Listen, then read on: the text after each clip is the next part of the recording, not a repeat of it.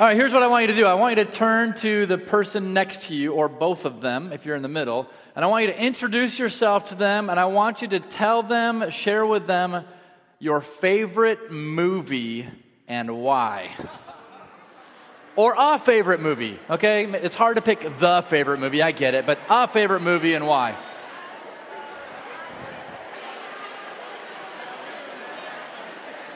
Okay, okay. Come on back.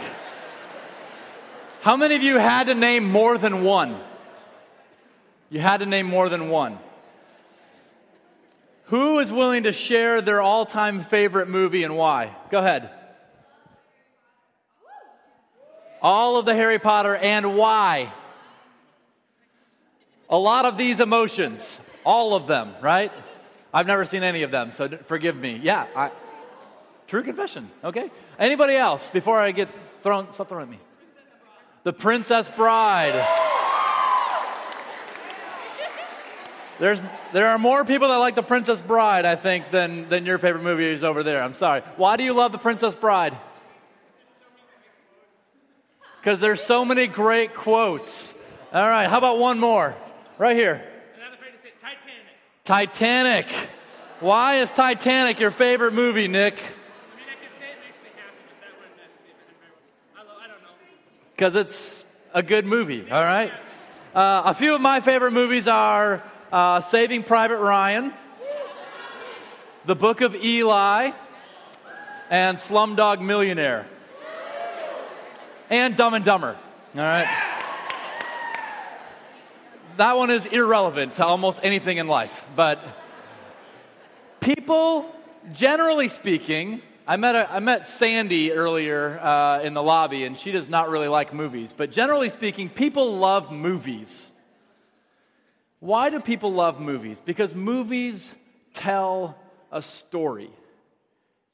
And sto- there's something about stories that are captivating and they draw us in. And there's something about people who produce movies that say, hey, this story, we're going to devote our lives to telling this story.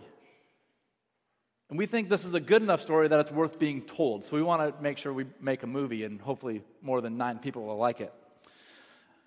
People love movies. People love a good story. Whether it's a good story from a movie, or a good story from a book, or a good story from a personal experience that you had.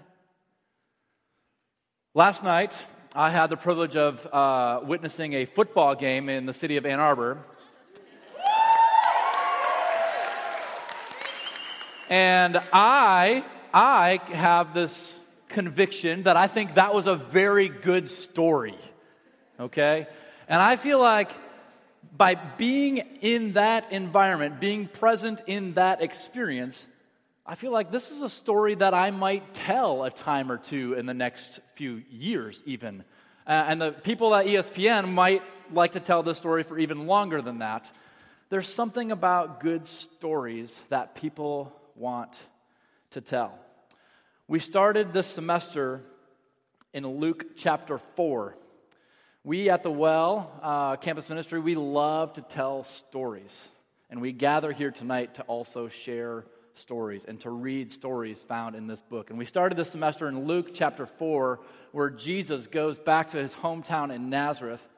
And he stands up to read in the synagogue, and it's from Isaiah chapter 61. And he says, The Spirit of the sovereign Lord is on me because the Lord has anointed me to proclaim. And we talked about how that really means to embody or to be good news.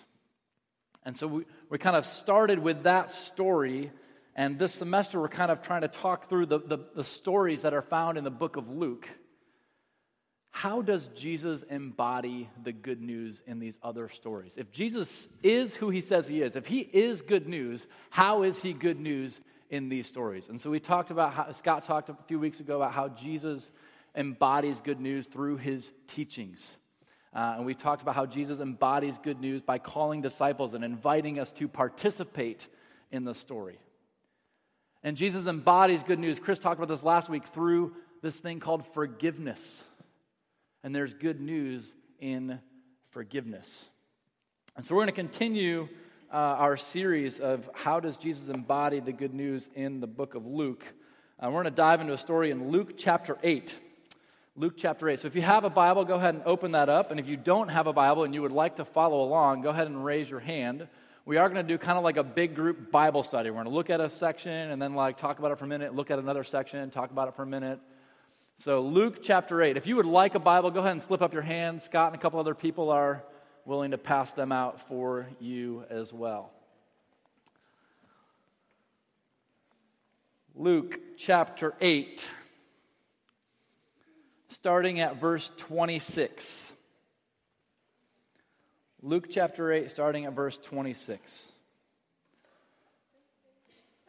They, being Jesus and his disciples, sailed to the region of the Gerasenes which is across from the across the lake from Galilee. All right, I'm just going to stop there a second. All right, I told you we're going to read a little and then talk about it for a minute. They sailed to the region of the Gerasenes, which is across the lake from Galilee. And I want you to look in verse 26. After the word Gerasenes, does anybody have a little letter right after that word in their Bible? Yeah? And then is there a footnote that that indicates at the bottom? And, and what does that footnote say? Somebody, somebody raise your hand and say it nice and loud for me. Right here. Gadarenes. Anything else? Or Gergesenes. Okay, so some manuscripts say Gadarenes, others say Gergesenes. Okay, let's talk about this. Let's look at a map. Uh, I forgot the pointer. Shoot. Uh, you, okay, here's the Sea of Galilee in the top. They sailed across the region, they sailed across the lake to the region of Gerasenes. Here's Gerasa right there. Any problems with that story? yeah, they, they probably go back to the first one. Yeah, all right. They probably did not sail to Gerasa, would be my guess. Okay? So other manuscripts suggest Gadarenes. Go to the next one. Uh, okay, so Gadara is about five and a half miles south of the southern tip of the Sea of Galilee. Probably unlikely they went to Gadara, or there's a third option Gergesa. They sailed across the lake and they came to Gergesa. Okay, so we don't have time to go into that, but there's a few different manuscripts. I mean, okay, so the guy that was writing down the thing forgot the G, okay? Um, worse things have happened. Anyway, okay, so they sail across the lake, come to the region of the Gerasenes or Gergesa. Okay, so Gergesa was located in the region known as the Decapolis. Where and what is the Decapolis? Go to the next slide. Okay, so you have this nice yellow section here. That is the region of the Decapolis. In 322 BC, a guy by the name of Alexander the Great, anybody heard of him before? Okay, he did some really amazing things. And one of the things that he did is he tried to bring Hellenism into this land. And so one of the things he did is he established 10 different cities in the land uh, to which he wanted to instill this Greek worldview, this Greek life, this Hellenistic uh, culture. And so these 10 cities became known as the region of the Decapolis, the Deca 10 Polis city. Um, and so they are in the region of the Decapolis, Hellenistic, pagan. These people over here are not really caring at all about the stories or the guidelines of this book. You went to the Decapolis for a reason, because you didn't care about these things. You wanted to write your own story, you wanted to do your own thing. So, a few years ago, this is really random, but a few years ago, Stacy and I were hanging out at the beach at Saugatuck State Park. And I saw this guy walk by on the beach with his two sons on either side of him that were probably young teenagers. This guy had a tattoo on his chest. In big, bold letters, it said, pagan. I have no idea what his story is or his motive in having that tattooed on his chest. But I, when I think of what is the Decapolis, I think maybe they had tattoos on their chest that just said, I'm a pagan and I don't even care. Just to, just to get a feel for the type of people that were in the Decapolis region. Uh, during the time of Jesus, go to the next slide. on the northern shore of the Sea of Galilee, there were three major cities Capernaum, Chorazin, and Bethsaida. They, the three cities kind of formulate a triangle. And the religious Jewish folks spent most of their time there, uh, in, including Jesus. In fact, most scholars say Jesus spent most of his time doing ministry in that region there, maybe up to 70% within that religious triangle location. Okay? So, let's read this again in light of that information. Luke chapter 8, starting at verse 26. They sailed to the region of the Gergesenes, which is across the lake from Galilee. When Jesus stepped ashore, he was met by a demon possessed man from the town. For a long time, this man had not worn clothes or lived in a house, but had lived in the tombs. When he saw Jesus, he cried out and fell at his feet, shouting at the top of his voice, What do you want with me, Jesus, Son of the Most High God? I beg you, don't torture me. For Jesus had commanded the evil spirit to come out of the man. Many times it had seized him, and though he was chained hand and foot and kept under guard, he had broken his chains and had been driven by the demon into solitary places. Jesus asked him, What is your name? Legion, he replied, because many demons had gone into him. And they begged him repeatedly not to order them to go into the abyss. Okay, so Jesus and his disciples cross the lake, probably from the northern shore, to the area of Gergesa. Go to the next slide. All right, they take a little boat trip across the lake. Um, and not too surprisingly, they encounter this bizarre man who is without any clothes and has a lot of blood all over him and stuff like that as well. Maybe he's got broken chains on his wrists or his ankles yet. Such a weird story, right? But in some ways, not too surprising because, I mean, they, they hang out in the north over there, and all of a sudden they're coming over to the Decapolis. And I, I envision the disciples in the boat being like, Jesus, we're not going there, are we? Our parents warned us about the kind of people that live on the other side of the tracks. And not too shockingly, Jesus gets out of the boat, and sure enough, exactly what they, the disciples would have envisioned takes place. And I love this. The text actually says, uh, let's see, verse, I don't know what verse it is. It says, when Jesus got out of the boat. Verse 27. When Jesus stepped ashore. Where are the disciples? I ain't getting out of this boat. Are you kidding me? When Jesus stepped ashore, he was met by a demon possessed man from the town. This naked, bloody guy, total social outcast. He has no friends, he has no community, you know, has these chains on him. I mean, think like, you know, chained up like a dog. Think Sandlot, you know, like this big, scary beast that's on the other side of the fence, right? Everyone's making jokes about this guy. He has no community. And Jesus asks him, Hey, what is your name? He says, My name is Legion, for we are many. Legion. The word legion refers to a Roman uh, army platoon, generally consisting of 5,400 foot soldiers and 120 horsemen. Yeah, my name is Legion. I have an army of demons. Nice to meet you.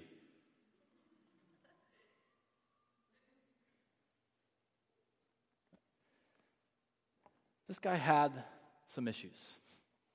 An army of demons, and he's just naming that. Let's continue our story. Verse 32. This story is so good, it's so strange. A large herd of pigs was feeding there on the hillside. The demons begged Jesus to let them go into them, and Jesus gave them permission. When the demons came out of the man, they went into the pigs, and the herd rushed down the hillside into the lake and was drowned. When those tending the pigs saw what had happened, they ran off and reported this in the town and countryside, and people went out to see what had happened. When they came to Jesus, they found the man from whom the demons had gone out sitting at Jesus' feet, dressed and in his right mind. and they were afraid. Those who had seen it told the people how the demon possessed man had been cured. Then all the people of the region of the Gergesenes asked Jesus to leave them because they were overcome with fear, so he got into the boat and left. The man from whom the demons had gone out begged to go with him, but Jesus sent him away, saying, Return home and tell how much God has done for you. So the man went away and told all over town how much Jesus had done for him. This is the word of the Lord. Thanks be to God. Pigs. Let's talk about these pigs. Who thinks that is a cute animal? All right, half of you. The other half are like, I don't know what that is. It's strange. In the Jewish culture, in the Jewish culture, pigs were considered unclean animals. According to Scripture, you're not allowed to eat pork. Okay? Uh, in Leviticus chapter 11 and Deuteronomy chapter 14, that's what the people in the north side of the lake, this is, this is their custom, this is their tradition, this is, this is their guidelines. They go across the lake and they have pig farmers. The, the same story is recorded in Mark chapter 5, and they say there were 2,000 pigs that were on the hillside that ran down into the lake. That's a lot of pigs. 2,000. That's enough to feed the entire local economy right there with that kind of. I mean, so those farmers lost out on a lot of um, their economic, um, not status, but uh, opportunity for, for their livelihood. The prophet Isaiah actually lumps people who eat pork, people who dwell in tombs, and demon worshippers all, kind of all together. Okay, so this is kind of this is the mindset of the people in the north, the Jewish religious folks who care about this book, and the people across the lake who don't care. Okay? So you got the religious folks trying to follow the book, and the pagans who have these tattoos on their chest. Okay? More significantly about these pigs, uh, I think these pigs probably called up memories for these religious Jewish folks. Antiochus Epiphanes was his name. He was a Greek king about 175 years before the time of Jesus. He polluted the Jewish temple, offered sacrifices of a pig in the Jewish temple, which offering a pig as a sacrifice was what they did to idols or to other foreign gods. And so he did this in the Jewish temple where we're supposed to be worshiping the one true God. And that, was, that did not go over well, as you can probably imagine. And to kind of drive it in even more so, there's this story where Antiochus Epiphanes, he arrested a mother and her seven sons and tried to force them to eat pork. When they refused to do so, he severely tortured and killed the seven sons one by one. This story is actually recorded in the book of Maccabees, and I want to read just a section here for you, and I've got it on the screen as well, I believe. It happened also that seven brothers and their mother were arrested and were being compelled by the king under torture with whips to partake of unlawful swine's flesh. One of them, acting as their spokesman, said, What do you intend to ask and learn from us? For we are ready to die rather than transgress the laws of our ancestors. The king fell into a rage and gave orders to have pans and cauldrons heated. These were heated immediately, and he commanded that the tongue of their spokesman be cut out, and that they scalp him and cut off his hands and feet, while the rest of the brothers and the mother looked on. When he was utterly helpless, the king ordered them to take him to the fire, still breathing, and to fry him in a pan. The smoke from the pan spread widely, but the brothers and their mother encouraged one another to die nobly, saying, The Lord God is watching over us, and in truth has compassion on us. Whoa. That story is intense. But this story is the story that took place a little over 100 years before this story. And so for the Jewish people, I don't think pigs are just like, yeah, I don't really care for pulled pork barbecue. It's pig was associated with immense torture and persecution for the people who have gone before them. And so they were like, we will not do this thing with the pigs. And so when they cross the sea to the other side, there's this pig farm, and and the Jewish people rejoiced exceedingly when the pigs ran down the hillside and the demons down the hillside into the lake. And there was much rejoicing. Hello. Did me answer that? Just kidding. Then the man is just sitting there, dressed, and in his right mind. The people were shocked. What just happened? I mean, did this, did this story really just happen? We just crossed the lake, we saw this herd of pigs, there's this naked, bloody guy that's like coming after us, and all of a sudden, all these pigs run down the steep hillside, and this guy's like, What's up, guys? What just happened?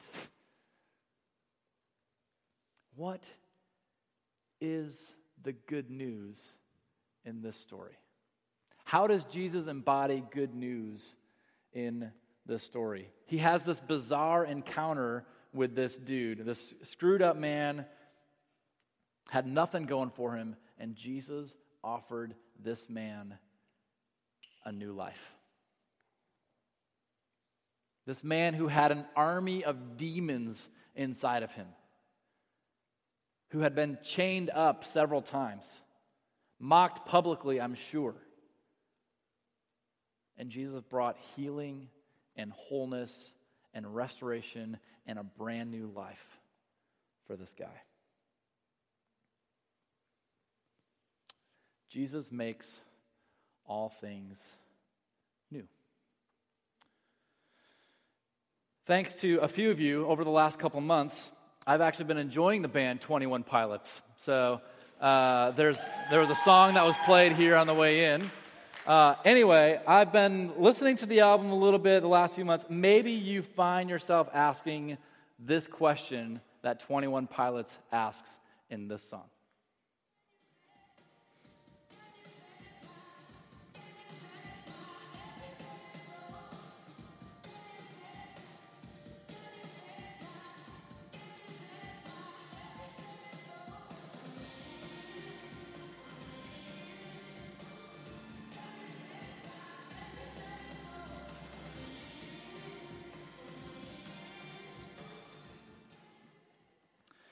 Can you save my heavy, dirty soul?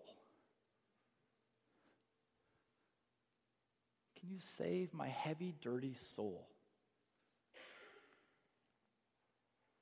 If Jesus can save this guy, I think he can save any heavy, dirty soul that's out there.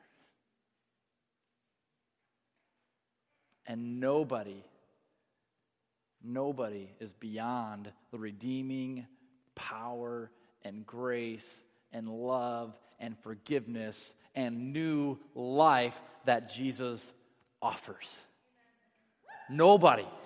Nobody in this room, nobody outside these walls, nobody on campus, nobody in the entire world, the worst possible person you can imagine that could possibly be living in this world today.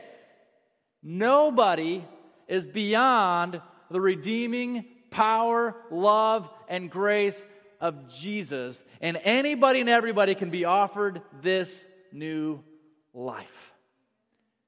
Can you save my heavy, dirty soul? Yes, He can. Yes, He can. And yes, He will. And yes, He will.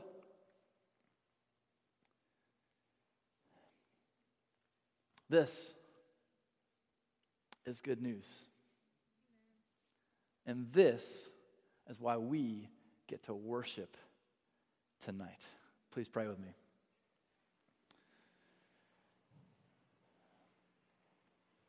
Jesus, we give you thanks for the new life that you offer. And no matter what our lives have been, no matter what our past is, no matter the current struggles or the chains that we feel are holding on to us, based on this story, this great story that you tell us through your word, we can make the conclusion that if you can do this with that guy who had an army of demons inside of him, you can do that in us. You can do that for our friends. You can do that for family members. You can do that for the annoying kid in the classroom or that colleague who just makes us crazy and only tells stories of ridiculously stupid things he did on the weekend. We are so grateful for the power and the love and the grace that you offer us. So come and breathe new life into these heavy, dirty souls. Not because we are worthy or deserving, but because we want your story to be known in this place. Pray all these things in your name. Amen.